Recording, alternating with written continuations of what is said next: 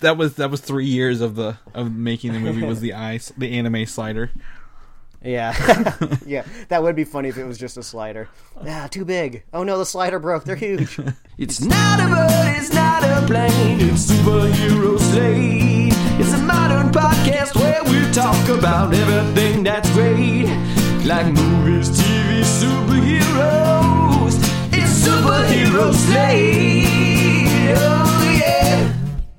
Hello, everyone, and welcome to Superhero Slate, the show where we run down the latest superhero entertainment movies. we love TV, movies, and superheroes. So let's talk it all out. My name is Chris Dillard, And my name is Mike Royer. and welcome to a double header spoiler cast review episode for Lego Movie 2, the second part, and Alita Battle Angel, the first That's part. that's the first part, and uh, honestly, probably, unfortunately, with the box office that I just looked up, may very well be the only part. But you know, we'll see if we want more of it once we jump into the reviews. But uh, like we do with all of our reviews that pop up in your feeds, if you're subscribed, we're gonna talk just spoiler free, just off the top, and then we'll jump into spoilers. So since we're doing a back to back here, Chris is gonna do. Uh, a good job keeping track of the time code. So if you're on uh, if you're on a podcast app, you know, just check the description if you want to see when we start Alita, or if you're on YouTube, just look at those time codes. You can jump around, find whatever you want, because some of the some people don't have the whole holiday weekend to go out and see movies. So there's a good chance that maybe you haven't seen any of these films, but maybe you just want to hear about them anyway. So stay tuned and we'll spoil it for you. We are going to ruin these movies for you all over the place. You don't even know. So if you haven't watched them and you want to, without knowing anything about it, stop now, turn back, turn it off, go somewhere else, go watch the movies. We don't care. Uh, but we're going to talk about them, and I think the the best way to do it probably is the one we saw last, or the, the farthest away, which is Lego Movie Two, the second part. Does that sound good to you? Yeah, chronologically, if we were going to talk about these movies, that was a week ago.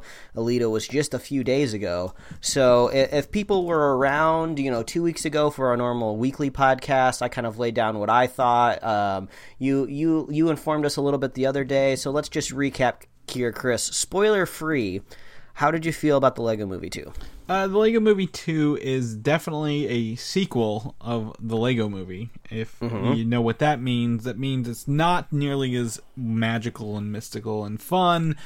Uh, it's still an okay movie. It, it's not bad. It's good, but it just doesn't fulfill me. I still have a hole inside, like a nice Lego shaped hole that's missing that perfectly fit brick to go in there. Uh, it's not saying that the animation isn't cool and the, the character actually you know, the characters could could use a little work, uh, but um, I, I think it's got a good message and it's a good family friendly film, but it just lacks that awesome feeling where everything is awesome from the first Lego movie. Um, and as they say in the popular song in this one, uh, this movie did not get stuck inside my head because I'm still struggling to remember some of it. Uh, uh, did you know this is a, a spoiler free uh, just because it's related to the music? But uh, did you ever watch uh, the League about the fantasy football crew? There was a sitcom on I think it was TBS. I did not know. there, there's a very popular character on, on that show um, named Taco, who was just like the the dude that didn't understand fantasy football. But that guy, outside of the show, like in real life, he makes a lot of like really funny uh, parody music out there. Like, have you heard the song "Show Me Your Genitals," Chris? I- no, no, I haven't. It's a, actually a very catchy song, very catchy as opposed to maybe some of the songs in this film. But he actually did some of the some of the songs in this movie. So props to I think it was John. Uh, He has like a, a Frenchy last name. that John. Leguizamo? No, that that is definitely not it. But I thought that was uh, kind of a, a funny connection because he makes some really adult uh, uh, humor uh, along the side of Lonely Island, which has the song at the very end of this movie. But um, yeah, I would agree with you. A lot of the magic that we got from the Lego Movie uh, f- comes from the very first film when you get to see all the tricks for the first time. This movie is relying just uh, totally on the story uh, because we've already seen Legos animated now in the Lego Batman movie, Lego Ninjago. Uh, they even got that Unikitty animated show, which is Lego adjacent. So you know we kind of seen what Legos can do on the big screen. So uh, when you're kind of just left with just these. Uh, IP less characters as opposed, you know, Batman's there. But I remember when I watched the first Lego movie, I felt like there was a lot more intellectual property in it. You know, Mm-hmm. there was that whole scene where in that kind of they're in that like grand cathedral and he's like talking to Abraham Lincoln over there. Yeah. He's uh he's pointing at like Gandalf and uh um and who else what was the other wizard in that movie? The uh, the one from Harry Potter. Yeah, um oh my god, why can't I think of his name? You're gonna be so. In- I'm telling you why. Uh, You- I I can't think of it either. So. oh my god, what's wrong with us, Uh, we're not here to talk about Harry Potter though. We're, we know this. We're talking about Lego. I agree with you. Even Batman, Lego Batman had more IPs in it than this one did. At the end of the day. yeah, especially with the villains at the very end. Yeah. So, uh, I, I Dumbledore. Oh my god, that was his name. Dumbledore, That that's was, right. That was driving me crazy because he My calls him probably gonna Dumbledore in the movie. He's probably gonna bust through this door and like smack me in the face. I can't believe it slipped my mind. Even even there, like I think the one-off lines were better in the first one because one of my favorite things is at, the, there's that battle in the first one. and He's like, um, y- what was it? He says, um, you can't touch this or something like that, or no, something like that. The basketball player, uh, I don't remember, but there's Can you tell it's been a while Yeah, since been- we've seen the first Lego? So I like the first one. I really do, and, and like it's it's so unexpected as well on the first. you you're like, oh, Legos. What what can they do with Legos? What is this? Like I said, Barbie's Beach House Mansion two or something like that. they don't. It's really great, and um, this one just doesn't reach that level. And I I think is it because the IPs are, are stripped back? I I don't know. Maybe it's because this story is so confusing. Um, you know, t- for for a comparison, we'll we'll spoil later. It makes Doctor Strange look easy.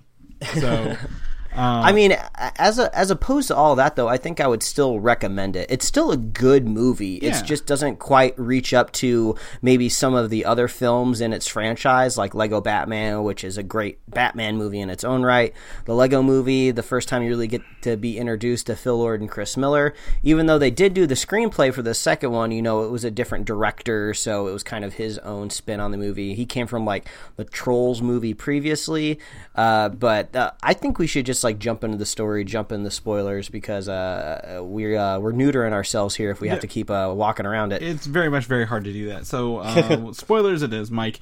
Um, this movie has time travel and Legos are real or something, and like how what is going on here? I don't know what happened. How did Emmett get under the washer and dryer and then go back to the past to Yeah. to stop his? I guess he didn't really stop the dude from from smashing it, but like I don't know what that was at the end, and I don't know how that solved all the problems. Yeah, we're really raising a lot of metaphysical questions of what is it to be a Lego. You know, uh, I didn't want to put this in our spoiler free section, but we have a lot more humans, real life humans in this movie as opposed to the first one, where I feel like we just got humans just a little bit at the end. Like you didn't know Will Ferrell was going to be in this film until nearly the credits were about to roll. So that's when you kind of learned what you were watching in the first film was just what kind of these kids were almost playing out. It was almost just like this was all just like a metaphor of what these humans were going through in their real life with the super glue. So this movie goes to this whole different level of like are we working with like Toy Story rules here? Is this like a Toy Story prequel? Like this is when when toys first start to gain consciousness, and if they just will it, they can actually get up and move around. Oh, You mean small soldiers? You're thinking small soldiers is what you're thinking of.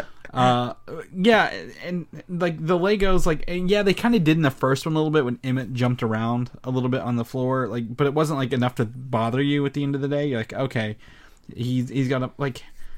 I don't know. This is five. This movie, uh, mind the way, came out five years after the first one. Five full years. That is way too long. Like I think that is like what we talked about, like when when sequels come out way too late and they just don't live up because too much time has passed. Like this probably would have been good two years after the first one, Mike. Like we probably wouldn't have Especially- thought, thought about it. I mean, I did appreciate that the film literally picks up where the last one left off. I mean, I'm a I'm a big sucker for like Yeah. literal like toddler voices in voice acting because they've been doing that in South Park for a while. Uh, with uh, Ky- was it Kyle's little brother or Stan's Yeah, little yeah, brother? Kyle's brother. Uh, yeah, uh, uh, uh, yeah, Ike. So I love it that those like um that those big like Mega Bloks type toys. I don't know exactly what they're what are they called in the Lego Duplos. universe? Duplos. But but they right. also show like other Lego products because there's like three Wonder Womans at like one point of different. Uh, yeah, exactly. So it, it was kind of uh, it was fun to see uh, it pick up exactly where it left off. I love those little stars. They're like, oh, it's so cold. Like I was digging like Yeah. those type of jokes. But then kind of when they go off into space and they're kind of I guess technically in the sisters room is where I kind of uh, started wishing there was like a little bit more because this one almost goes the uh, it kind of ends up going the Wreck It Ralph 2 route where there's actually no real villain in the movie actually like Mr. Business was the villain in And- the first movie and and he had bad cop as someone to play off of. Like yeah like they- there was actually a threat going on, and in this one, it's they think it's Queen whatever I want to be because on this one I'm gonna call her because that's really what her name was, and Uh-huh. they're like, no, we're not evil. We just are really bad at s- sounding like we're not evil. Uh-huh. Oh, oh, okay. Who so? Who's the bad guy? Oh, future Emmett, who is all of Chris Pratt's characters molded into one. But but actually, I mean, this is just crazy because this is like just a PG, like basically kids movie. It's actually none of that. Like the the bad guy is actually the older brother who's just basically going through puberty and can't control his anger. So It's- that reflects onto the that reflects onto the weird like time travel story that he's telling. Because like his there's that cutscene where like the sister's like bugging him and he's like, "Leave me alone! I'm telling a very complex time story right now. And there's lots of moving parts and so yeah it was just so weird. So it's like time travel like really wasn't happening but it, it was. So yeah this it's just so there's so many layers here and i don't exactly want to go to the lengths of saying like oh this is like just genius screenwriting. They're really just playing with the idea of what it's like to be watching a movie and what's real and what isn't. At the end of the day it's just almost kind of more confusing. Like if this is really a franchise and we were going to get a third movie like what on earth do you do with the third movie? Like is it just half live action now and half lego? And are the legos actually walking around walking through the kitchen like you know What- slipping on like a pepperoni? like what's the deal? What stakes are left in the Lego universe, Mike? I guess Mm-hmm. like they could go the Toy Story three route where they're going to be put away because the kids are going to college, or or like there's a new toys in town that aren't Legos. Mm-hmm. Uh, or video game, whatever you know, they could do a ton of stupid stuff. I think just cut your losses here, man. Just just do it that way. Don't do a third one. Uh, but if they do, they've got to go back to the simple story of the characters. Like I really hate that all the side characters only got like maybe what five lines in this. Mm-hmm. Like even um, Charlie Day's spaceman, like they probably just reused lines from this first movie, like because he only had like five lines. Like yeah uh, you know, we talked about you know Nick Offerman being the um, the pirate, and uh, when I was listening, to, I was like, yeah, they, they really disguised his voice, but I'm like, but he only said five things. Like, how am I supposed to hear more of this dude if if he's not? And Yeah, I think really my favorite part about the first Lego movie is all of the Lego jokes because I am a huge Lego kid. I grew up on Legos my whole life, so I loved all the little jokes of like when like when stickers weren't put on quite right or how like the the spaceship guy had like a cracked helmet or when they went off to different lands, you know, they're all themed differently and just like the weird wacky jokes that they did with like what it is to be a Lego. Now it's just like we're just watching an animated movie like where the characters just happen to be Legos. They're not really building. It's not really Did- anything about like building Legos anymore, you know? like they they tried to introduce the idea of the master breaker, which is the opposite of the master builder. Like, oh, uh-huh. you're you're breaking Legos instead of building. But did you notice the new effect they had on building Legos, where all the pieces they were choosing were highlighted in different colors? Yeah, and they had like little serial numbers next to them. The serial numbers were from the first one, but they like were very. It was very prominent, and they, they just have. It's like like we talked about Transformers. I watched because they were transforming. Legos I want to mm-hmm. watch because they're building things out of Legos randomly. They're master builders, and not and like like oh everyone's special at the in the beginning of this one, and it wasn't really that funny. Or no one was really special anymore. When everyone's special, no one's really special. I do have to say, I like since the the first part of the movie was the the part I liked the most. I like the the concept of why they were living in this Mad Max style world, where it's like they actually had to act as like tough as possible because it did make sense. I was like, oh, if they have anything that's pretty looking, like the the little sister, you know, is theoretically going to come down the stairs and take anything that looks cute or pretty. So I liked how him Emmett was kind of forced to live in like this gritty world. So I loved that part of it. Mm-hmm. So yeah, I think the the first half of this film is like solid. I really I really love Yeah. it. But once they go off into space, and one thing that was really weird, the uh, the other the antagonist in this movie, the um, like the the the alien, the space alien. Um, Oh, does oh her- the the uh, the little the Harley Quinn looking Lego. yeah, like I would, I swear her voice changes to two different voice actors, whether when the helmet's on or when the helmet's off. I don't know. I don't know if that's the case, but it sounded like two totally different voice actors portraying the role. And I thought there was going to be almost a little bit more of a reveal too. Like when the helmet comes off, I was like, "Oh, what are we about to see here? Is this a character we've seen from the previous movie, or is this going to be something totally different?" And I was like, "No, it was just it's a person like with with hair." I was like, "Okay, so yeah. it wasn't a whole big reveal for me." I um, I was hoping it was like the wild was it Wild Star? Is that her name? Wild Style, Wild Style, like her Duplo version. Like the oh, like yeah. it would be cool like to see a reflection of herself because you find out in this she doesn't have black hair, she's got pink and blue hair, and she was the lead singer of Everything Is Awesome, and she which I I, I appreciated. Yeah, that. I thought that was kind of there fun. are great things in this and some fun things. Like again, the Queen, whatever I want to be, her animation style is beautiful to watch. Like I'm really like they made Legos look fluid, like mm-hmm. very fluid and that was really cool. I liked that she's trying to convince Batman to marry her by like playing against his ego, and mm-hmm. like their little sing off was pretty funny. Uh, I thought as well. So there's some really like really good points in this, but like like like like you you hit it on the head. A I was thinking like there's no real villain. Uh, there's mm-hmm. nothing really happening or or going on, and I just was like, um, yeah, and it's it, that's difficult to do. Like I appreciate somebody that wants to think out of the box and like, oh, let's try to try to do an untraditional story that doesn't have a central villain. But you know, if it if it doesn't work, it doesn't work because it feels like there's no conflict in the movie. And that's kind of how I felt with like Wreck It Ralph too, uh, because since Ralph was kind of the main antagonist in that movie, I just kind of felt like, well, it just seems like you know, if Ralph just kind of stops being like a dickhead, you know, things will just like go back to normal. You know, there's not, you know, there's there's not really a, a whole lot that's going to happen to our, our characters here. So um, yeah, it was weird when he fell underneath the washing machine. Uh, he starts like rumbling around and he becomes alive. The only thing that was kind of cool about that is you kind of got to see stop motion Lego animation, which is something people have been doing online like forever. You know, they've had these little characters, uh, these little Lego characters that are posable, and they've everybody's had a smartphone for years, so they've been able to make like stop motion things. So I thought that was kind of a fun harkening to a different part of the Lego community, but I almost felt like there could be like a different different way to introduce it.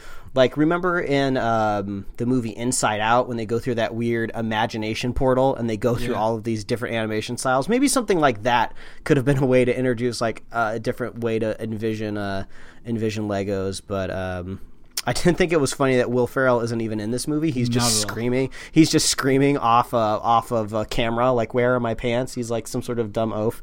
Um, Which is the basis for the first movie's show, "Where Honey, Where Are My Pants?" yeah. Um, which was a little from re- references to that. I think it's funny in the credits they show Will Ferrell and all his name besides his name is a speech bubble mm-hmm. because he was just a voice. Like everybody else yeah. had characters except him. He had a speech bubble. The in credits and then the Lonely Island song about watching the credits and how cool it was, how cool that is. Probably some of my favorite stuff to see in the credits. Like that, yeah, I that sat, really cracked me up. Yeah, I sat through the entire thing, and just something as simple as like outlining people's names in just like Lego bricks is just makes it a little bit more aesthetically pleasing because it's not like a just a slow crawl. It's just like a big like this big rotating drum of Legos, and on each side of it has the um, has the the yeah. credits on there. So I thought that was really cool. So there's still a whole lot of style and a lot of flourish in this movie for sure. But uh, yeah, it just almost seems like they're they're uh, they're running out of runway. Like you know, where else do you push these uh, Legos? Because at least in something like the Toy Story universe, we we know our rules very very strongly. Like the the toys need to pretend to be fake, but when humans are around, they, they all come alive, and you know what's the ramifications of that. Like in the yeah. Lego universe, we don't even know if that's the case. It just seems like we're watching like some sort of interpretation of what a child's imagination is, and it's like okay, this is strange because if we buy into that that means Emmett's not real. He's just a figment of a kid's imagination. But if you imagine him as being totally real and being able to will himself into existence, you're just like, well, okay, what what world am I living in? Like, what happens to these Legos when they just get like put away? Are they sad like the story story characters? So it's this weird middle ground where I don't know how to feel. well, I think the story tries to hit that point where like you're trying to teach us a lesson at the end of the day, like like the first. It's the same lesson as the first one, playing together is way better than playing a part, and mm-hmm. that's exactly what this movie tried to tell us again. So I mean, you you saw this movie a little bit more recently than I did. Do you remember the line that Rex Dangervest says when he's underneath the washing machine? Because I think Emmett actually says what the audience is thinking at that moment in time when they're fighting. He's just like, I don't understand what's going on, and he was just like, you don't need to understand what's going on, or something like that. he- It was like, he's like something about like we're just like he's like we're just toys or, or we're just something like that. Yeah, like Yeah, really I thought- hit, hit it on the head. Like, yep, this has reached peak meta right here. Yeah, I thought at least I appreciated that line. So at least Lord and Miller, when they were writing their script, they're like, "Yeah, this is getting pretty out of hand. Let's just mention how crazy this is getting." So I would say I am curious if they do make a third film, like what on earth could they possibly do? I would just want to see it out of sheer curiosity.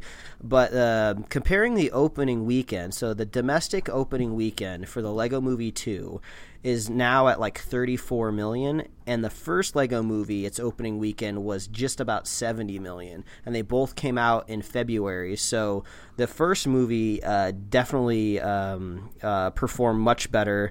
Uh, uh, the, even the um, even the lego batman movie uh, had uh, better legs the opening weekend than that. So i don't know if just interest is waning Well- or you know what's going on. Well, I think honestly, just looking at the um the the the year over year, I mean, we're down.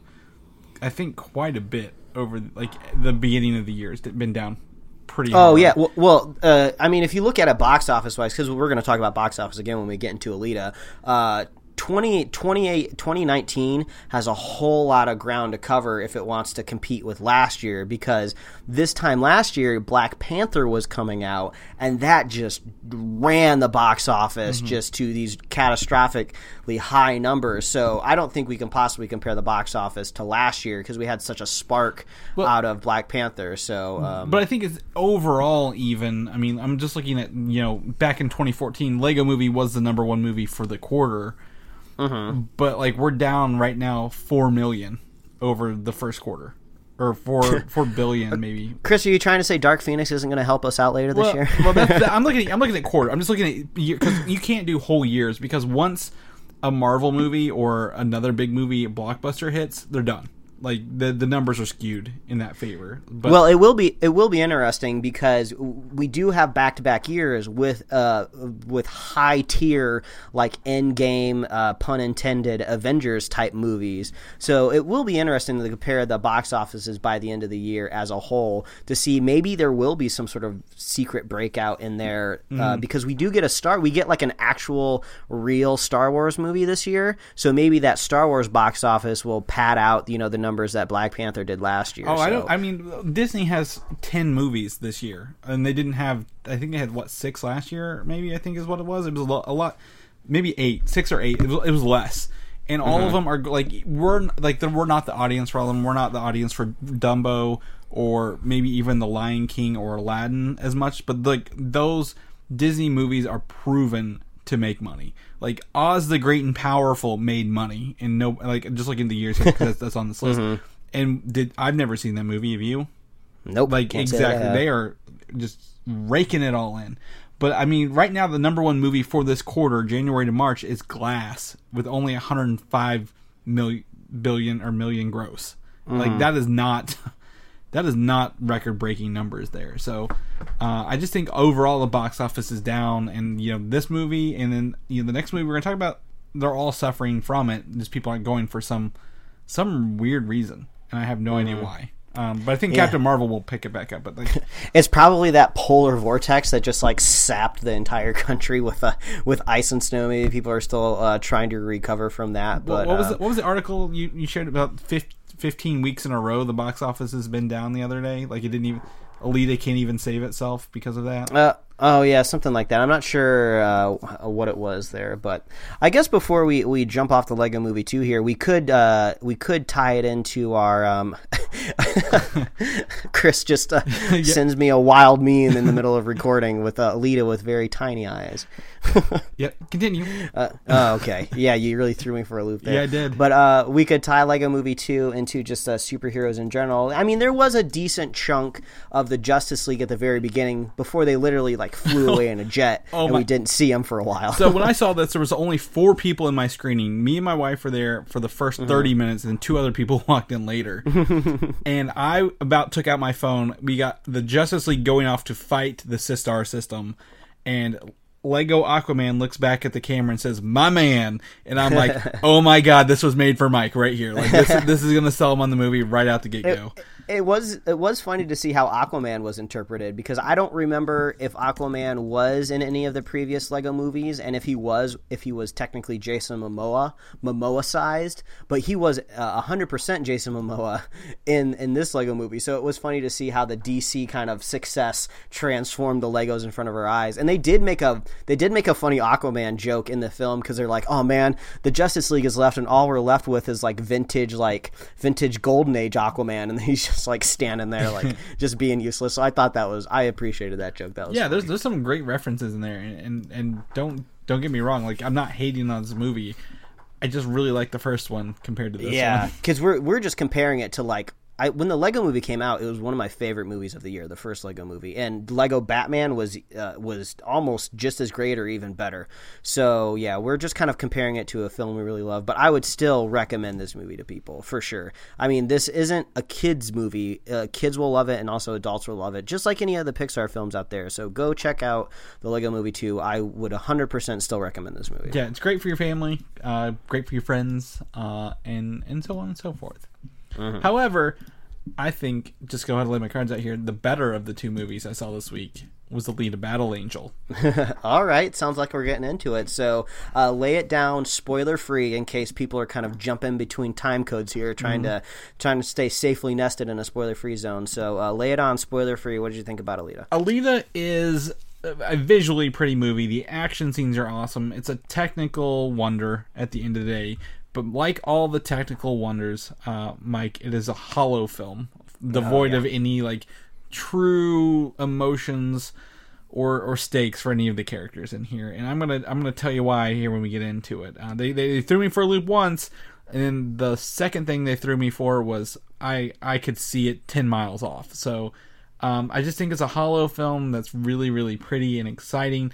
And while you know it's not spoiler free, like they are, they want you to watch another movie um, because there is so much manga and anime based on this. There's a ton of stories, and this is just the beginning of that. So I would like to see, you know, just lay my cards out there again. I would like to see the follow up to this, but like this is not the uh, end all be all um, anime adaptation we were promised. So Yeah, I mean, for for the most part, you can kind of see the twists and turns coming from a mile away, as a, uh, opposed to a few uh, little plot points that we'll get into later. Uh, but yeah, it, I I would agree with almost every everything that you would say. Uh, technically, the movie looked really great. Um, I have vague memories of watching the anime adaptation of the manga uh, from a while back, so I kind of knew kind of the general tone and directions that they were heading. Um, but I feel like I rem- I remember the anime itself being much more brutal. I think the the original story was a little bit darker, so I think they tried to get around that by making these uh, cyborgs kind of bleed blue blood instead. And there wasn't a whole lot of blue blood in general, but there was some pretty killer action scenes that um, I definitely waited around for. And then once the action scenes were done, I, I ran to the bathroom, uh, which the movie theater I was in, the bathroom was really far away. I had only been at this theater once before a while ago. Like I saw Zootopia there, so like I burst out of the doors and into the lobby. I was like, "Where's the bathroom?" Alita, Alita just like uh, mercilessly like destroyed like a cyborg. I got to make sure I'm back for the next time she does it because that's the only thing I want to watch in this movie. Um, so uh, I felt like this movie ended like four different times. Like it was like, oh, it's ending now, it's ending now, it's ending now. It, it almost felt like episodic in general too. It felt like I was watching two episodes put together. Like there's almost like the the last third of this movie is almost just a totally different story because they they wrap up something a little bit earlier on. So yeah, the story is kind of stranging. I, I would I would be curious to, to hear the opinion of like an of like a movie editor to see if maybe this could possibly be swapped around and maybe maybe change the order of kind of some of the events that happen in the film. But um, yeah, it looked beautiful. Uh, the eyes were not a problem. I was still totally immersed in the film. Yeah. Uh, we even get to see, uh, you know, some other characters that possibly have au- augmented facial features that I'm just totally on board with. Like I, I was digging kind of like this cyberpunk world. There's uh, there's a, a, a whole lot more that we need to learn about the movie, and uh, unfortunately, they did not tell us because they are definitely hedging their bets on a sequel. Uh, and I, I don't think I don't think they're gonna get it, unfortunately. So I think their their their gambit was to push this movie to uh, February because originally was this a November or a December release? I think it was December, but it was like July of last year first. I think I think it's been almost about a year. Yeah, they kept. I, I felt like they were kept trying to like either try to, to polish the film to make it a little bit better, or just trying to strategically place it somewhere because they knew they wanted a sequel, so it had to do the box office just right. Well- and it, I, I don't think February uh, ended up working for them. So it, it's unfortunate because uh, even though all of those weird story problems I, I you know just kind of brought up, I would still like to see a sequel. Like they, I, I want to know where this character's going since it, it, they're finally fully fleshed out. You know, no more uh, no more idiot ball in their hands. Before you write this off, this is not open in China yet, and that may be the push it needs. Um, estimated production budget was 170, as as we can tell. Box office, measure. I guess with advertising, probably 400 million. Um, and this could easily make it back in in China as well over the next. Hopefully, that that's one of the benefits of the the film that it is. It's not really localized to any specific region in the fiction. I mean, it, it's based off uh, of a manga, so you know maybe that that uh, that Asian audience will really go to it and bolster it up. Um, if uh, I know a friend of the show, Quentin Parker, was a really big fan of this film, so I hope he gets his wish of a sequel. Also, when when uh, when we were leaving the theater, I was just like, I don't know, man. I had the same wish for the Michael Bay Teenage Mutant Ninja Turtles movies, which were all financed basically by China. Well, you, I was just like, you come got on, a second Oh, one though, and it didn't deserve. yeah, I know. one. I know. I was like, "Come on, China, just give me one more. I want, I want the, I want the TMNT trilogy." So uh, I, I hope uh, you hardcore Alita fans out there can get your sequel. And I don't know, maybe we can strike gold. It's, I feel like it's been a while since I've seen like a mediocre uh, beginning movie and then just a really stellar knocked out of the park sequel. So maybe maybe this could do it. You know, you have the James Cameron magic mojo, but uh, we were talking earlier before we started recording going through uh, Robert Rodriguez's uh, history as a director uh, because he is the one that directed this movie, and he's he's a very stylish stylish director. You know, he he made. Uh, I I grew up at an early age watching the film Desperado before I definitely should have been allowed to watch it. Uh, there's a lot of nudity and a lot of violence in that film. He made one of my favorite movies, Sin City, which is extremely stylish and very visually uh, pleasing to my sensibilities. He made a, these crazy, wacky Danny Trejo machete movies where like machete like disembowels somebody and repels out of a hospital window with their organs. So he's made these crazy movies that range from all over the place. Uh, also doing the uh, Spy Kids movie. Yeah. And when I watched Alita, it definitely feels more Spy Kids. Like it, I, I don't feel like I'm getting a, a visionary director as much as I'm getting a very visionary special effects team. You know. Well, I think I mean if you've seen his Sin City movies, you would know this is true. I mean, those are not very good substance wise, but they are very visually appealing to watch. At, at the end of the day, and you know, while you know we we sit here and, and we we talk about it, and all- like it's just. I don't know if it's because she's not a human. Is is it that's why we don't care, Mike, or or is it because of all the stupid choices they make throughout the movie? Um, well, I think we should talk about the stupid exactly, and choices. that's what I'm going to get into. So we're gonna we're gonna get into spoilers here about some of the stuff they do. Break. This is spoilers. Why do they save the kid to put him on a robot body to kill him five minutes later? Like what the f- is going on with that man? Like they yeah, exactly. they cut And his also, head off to, to, to keep him alive, and he's like, "I'm gonna go up this thing. It's the only way to go." And she's like, "Don't." And he's like, "Dead." He's dead. Like, Yeah, it was all for nothing. And just uh and they were just lucky enough that that doctor that one doctor that probably could have performed this very delicate surgery just happened to be there when, when all of that was going down. And it was really but the only thing that i appreciated about that whole scenario was it was such a bizarre choice to just put this main character this pretty boy's head severed connected to tubes under her jacket uh like giving him life support. So th- i mean i wouldn't expect that kind of choice from like a very safe movie. So yeah it, it was kind of weird just to save them to just kill them off like by going up those uh going up those cables um but at least they did it in a they saved them in a very I- bizarre way but yeah i don't think it was overall worth it just for that weird visual you know I, I think I think the fight scenes are awesome, but they had to try and kill the big monstrous dude three times. Like he's like a boss battle in, in Nintendo games. Like third time you finally get to beat him, he's done. Like every time he runs off scared. Um, and, and she did that. Now they did do two things that surprised me, Mike, and I'm going to tell you the first one. I swear to God they were going to kill her dad. I swear to God they were going to kill Christoph Waltz. And Oh, yeah. I thought the blood from the trailers was his blood on her face.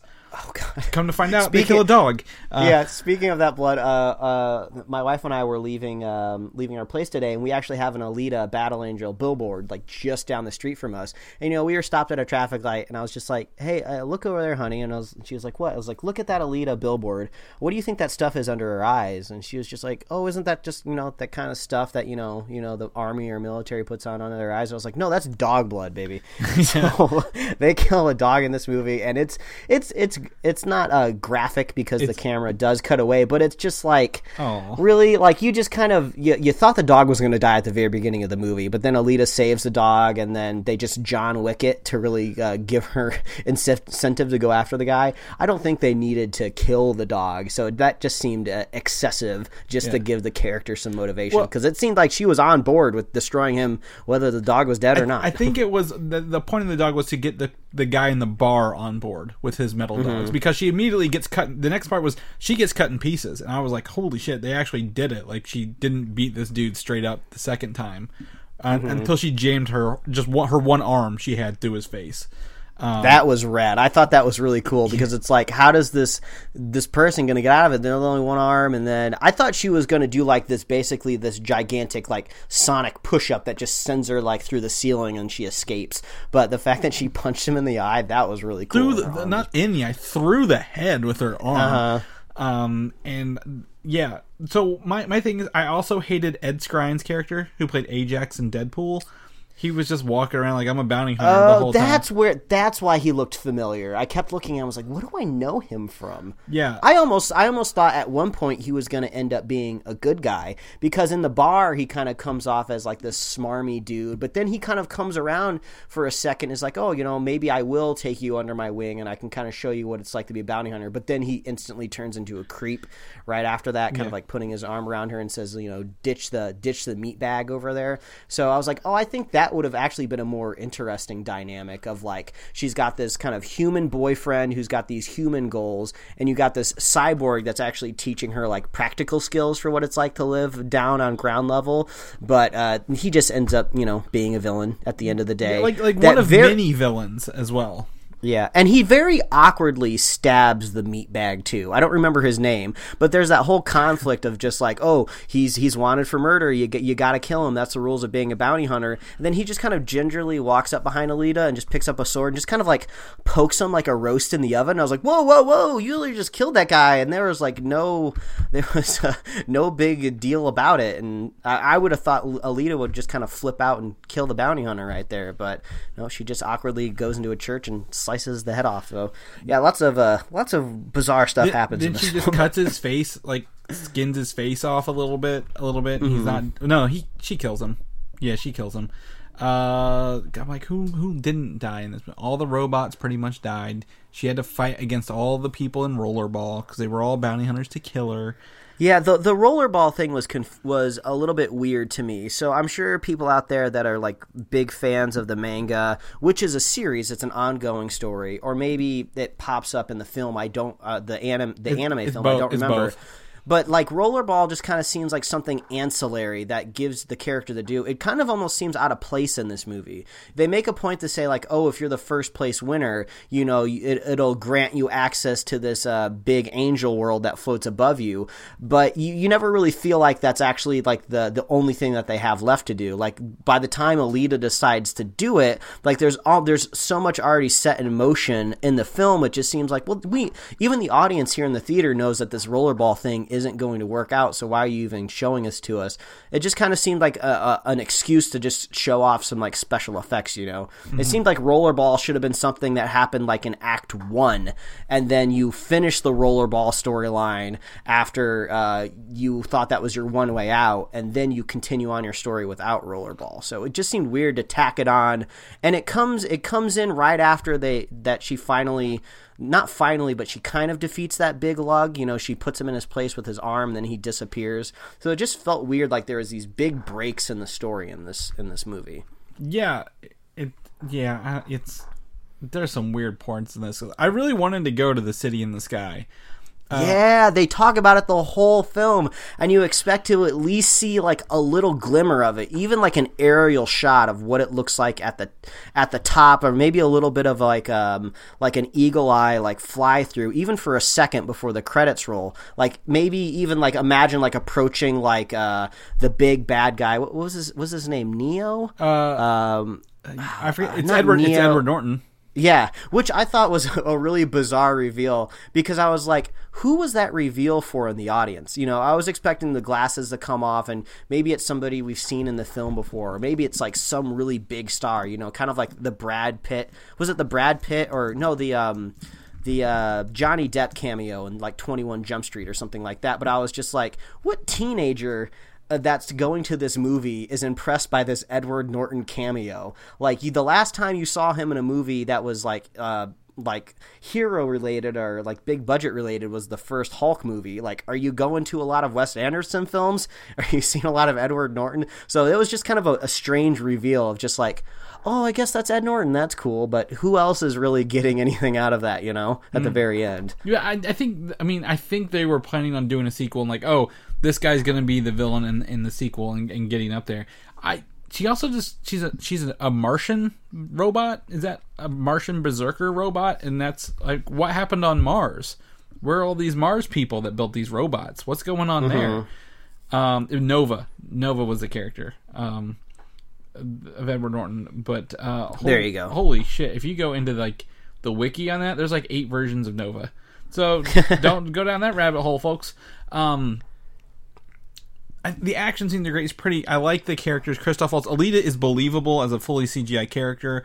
Mm-hmm. Um, not. I mean, like I would put her up there, like a little bit below Thanos level. You know, in terms of motion capture and complete. You know, yeah. Thing you kind of feel for, but sometimes you don't because she just walks into like a bar full of hunters who hunt cyborgs and yeah, she's like, she's, "Let's go do this together," and everyone's like, "No, thank you." She's extraordinarily naive, but it doesn't even seem like a character choice. It almost seems like we need her to be, we need her to have amnesia, and we need her to be really dumb, so we can find a way to explain to the audience this really weird world. Because she kind of wakes up from a coma, you know, she doesn't know who she is, she doesn't know her own name, she doesn't understand where she lives, and then there's just kind of this scene where she's just like walking through the streets with Christoph Waltz, and he's just like, "Oh, this is why this is this." This way. This is why we we live in a big dump, and this is why everyone's asshole. And make sure they don't try to jump you and try to rip you for parts. And you know, uh, so it was just kind of like, can't she just like not have amnesia? She just a- amnesia in general is just a really hard thing to tell a story around because uh, she's just carrying this metaphysical, uh, bringing metaphysics back up again. She's just she's just carrying this this idiot ball around. She's like, I'm a dumb character. I don't know what I'm doing. Explain it to me. I'm going to make really dumb choices, and we're just going to see what the consequences are. And then it's just like, oh, uh, we're lucky that I'm a, basically a superhero. So when I make dumb mistakes, I can fight my way out of it. So it takes her a long time to really kind of become a like an actual character that you actually like feel for. Most of the time she's just she's just dumb and it's really hard to sympathize with somebody that's just, you know, dumb for dumb sake, you know? Yeah, it really is. And, and her boyfriend was kind of stupid too. You know, for a, a city like enveloped in crime and rollerball um because about the only two things that happened like it's a lot it seemed very easy for people to be like i'm out Like even uh, Christoph Waltz's ex-wife is like, "I'm out to like one of the most powerful people on the, who can control other people through his eyes and like voice." I'm like, she just said I'm out and walked away, and that was it. I'm like, I don't how how serious is the crime here, or what what is going on? I, yeah, it kind of it seems like it should things should be a lot more desperate. Like if this was like the last city left on the planet really and there's no law enforcement they just let bounty hunters doing it it seems like you shouldn't be able to walk outside at all it seems like it should just be just desolation just people like living in sewer drains but they seem to be getting along so um, yeah, it was. It, it, the world is a little less believable than they want it to be. How convenient is it? Her little boyfriend, on like the second day they've been dating, takes her to a one Martian ship with one body, perfect for her, and mm-hmm. she's like, "I need to go in here," and then walks yeah. out with a new body. Like, why is the world full of jungle and lusciousness out there, and they're still living in this ragged city? Yeah, and also uh, for such a technologically advanced society, that, and their whole world has been totally shaped by this massive war that happened. I think they said 300 years ago, which 300 like 300 years ago from now was uh, you know like the 1700s or whatever. We we we got we got plenty of records back there of what happened back in the day, but it seems like people are like don't really know what happened. They have like this this this foreign technology from Mars, and they don't really understand how it work, so they just leave it there. It just seems like there's definitely got to be somebody out there that's like scavenging and figuring out what these parts do. They almost treat it like it's literally from another dimension, and it's just like it seems like you should be a little bit familiar with the enemy that was like attacking you. Like, how come you're you're treating it like such a a weird fantasy object, you know, in your eyes? That's one thing that I thought was strange. Like, you're such an advanced society that can just rip a brain out of a human and put it in a robot, but you can't figure out this weird spaceship that you know that crashed outside of the city. You know that that's one thing that was kind of uh, confusing me. Mm-hmm. There's a lot of confusing things in here. A lot of weird choices, and a lot of weird robots that Alita had to fight against. And at no point was I ever worried for her safety, though. And I think that might be because she's a robot, not a real person. And mm-hmm. um, I really thought her dad was gonna die, man. They really threw me for a loop by not killing him. Like I was mm-hmm. like, oh man, they left him. They left him alive, and she's going out to finish her rollerball without her boyfriend who fell off the, the thing. Um, so yeah, I don't know. This movie it, it's it's fun to watch, and honestly, I like it more than Lego Movie because it brought a lot of new stuff to the table, and the action scenes were very very intriguing. But I uh I just I didn't love it. I didn't love it. I'm not. Yeah, I'm not, I just wish I wish they wouldn't have hedged, you know, their bets so much on the idea of getting a sequel because there's a lot of unanswered questions that unfortunately I think drag the movie down a little bit. Uh, I compared this movie a lot into my head to the um, the Neil Blomkamp film Elysium because it kind of had a, a similar story to tell of kind of like these uh, this advanced society in the sky that you that you're not allowed to go to, and somebody's trying to find a trick to get there. They're trying to sneak their way there, and I was like, well, at least in Elysium we kind of got to see the society. We jumped back and forth to kind of see the difference of what it's like to live on the surface and what it's like to live in the sky, and we really never got that comparison. It was just a big story to us. We don't don't really know what it's like up there.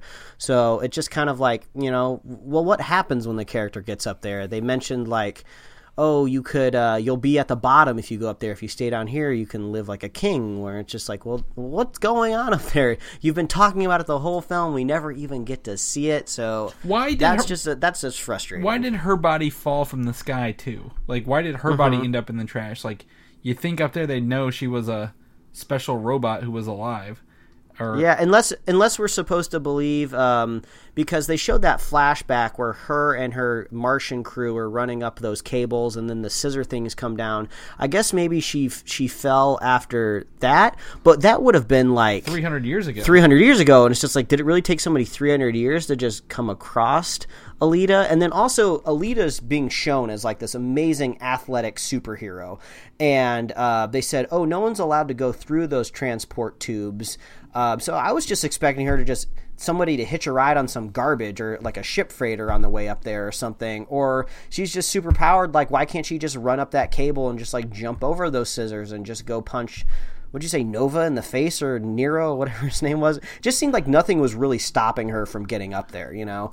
Um, so that's that's all the all these things I want to see in a sequel. But it's not just because like, oh, I'm anticipating it because they set the story up so well. It's just like, no, I'm just really frustrated that you didn't tell me all of these things. So now I got to wait around for a sequel. I'll definitely will not be going back to that theater for for this film though, because those tickets were like sixteen dollars, and I was like, man, this is a really expensive movie theater even for LA. So uh, maybe I'll uh, try a, a, a discount. Uh, yeah, a cheaper one for Alita too. Yeah. more Uh, more Battler Angel, Battler. That, that's Angel? a that's a good that's a good way to review this film. I don't know if it was quite worth my sixteen dollars, but um, I think it, it might be worth to, to go see. Maybe go check out like a matinee on the weekend at like a discounted price, or heck, maybe even if it's streaming somewhere like uh, in the future, go check it out. But It's uh, it's good background noise. It's it's not, it's not horrible at the end of the day, but I mean it could have been so much more. Yeah, As- I think the reason why, yeah, I think the reason why it sounds like we're so negative about it is just because it was there's so much there's a lot of frustration there. you want more out of this movie because it looks so good and the actors are so good in it. Like you really just want the story to carry them, and much like I think that's the the, the thing with both of these movies, their story just didn't work out very well. So, um, and, and we're sl- and we're slowly improving. the The last film you could kind of compare this to would be uh, Ghost in a Shell, you know, based off of an anime coming out of um, coming out of uh, Japan, uh, uh, Amer- uh, more of an Americanized cast. Uh, that fell totally flat for me. There was nothing redeeming out of Ghost in a Shell for me, but there is redeeming stuff out of this. So maybe if we continue along this trend, may- maybe one day our grandchildren will be able to watch like the DBZ cinematic universe, and maybe they'll just love it. It'll be what everybody's making. They'll be adapting every anime from from the bottom to the top of the list, just like they're doing with comic books now. You know. What what Mike is forgetting, however, is one of the main producers slash people attached to this is James Cameron, who has box office longevity. That's true. So we may see some legs out of this, Mike. Um, I'm gonna wait for, to watch the Chinese box office hit, but we may see some legs out of this movie uh, if they can get it in there before Captain Marvel hits the theaters and just makes everyone forget about every other movie ever out there. So yeah, I think I think that's it for for our, our double movie feature, Mike. Yeah, what what a back to back. If you if the, if anybody sees any like drive-ins showing these back to back, that would be a very a very interesting. You better movie you better get for a sure. good price on that ticket. Ten dollars for both movies. I'd pay that. Mm-hmm. Five each. That's that's hundred percent for sure. Uh, also, Rob Rodriguez did do Death Proof and Grindhouse, the one of the more recent double features in theaters. By the way, Mm-hmm. So it made like twenty five million dollars total. They did not make a lot of money on that movie. so, anyway, uh, Mike, any other notes for this? You good? We good? I I think that's it. Uh, I mean, the next kind of spoiler cast we have coming down our barrel, which will be Captain Marvel. That's going to be a big one. But uh, I know Chris is slowly working his way through the Umbrella Academy. Uh, my wife and I just finished it today, so we watched all ten episodes. Jesus so you know, Christ. stay stay tuned, stay subscribed. Maybe you'll see uh, uh, an Umbrella Academy um, um, spoiler. did you watch Doom Patrol feed. one episode one yet? Uh, not yet. I had a I had a long conversation with my wife about uh, we need to wait to watch that. It's just it, it, it like we said, it's in a different league. Yeah. they got different different budgets on these shows for sure. Okay, well then I will work on that as well. Um, I, I also um, I did want to say one of my favorite things. My wife uh, was not around when I said this, but they in the middle of it, it's like what she say when she stabbed in the face, "Fuck your mercy." And I'm like, oh, that was a, the PG thirteen f bomb they get for this. Yeah, that actually was a really that was a badass line. I thought that was really cool. Yeah, I was like, oh, yeah, that wins. So, yeah, that was pretty good. Mike, if people want to know what you're up to and how you managed to watch 10 episodes, or I guess eight and a quarter episodes of Umbrella Academy in one day, where can people find you at? Well, they can find me at Mike Royer Design on Instagram and Twitter, and you can read my web comics at pickledcomics.com. Chris, if people want to catch up with you, see what you're doing, where can they find you? You can find me on Twitter, Valdan, V A L D A N. You can also hit me up on Instagram, Valdan87. Uh, or you can go to Comic UI. I will also, again, if you're going to C2E2 next month, hit me up beforehand. We'll hang out. We'll take a picture. Maybe I'll ask you a couple questions. You can show up in some interviews, and, and we'll go from there. Uh, Mike, if people want to listen to our normal weekly news episode, not just our review episodes, where can they find those at? Well, as always, visit superheroslate.com. That's the best place you can find all the avenues we host our show and to get like our show notes.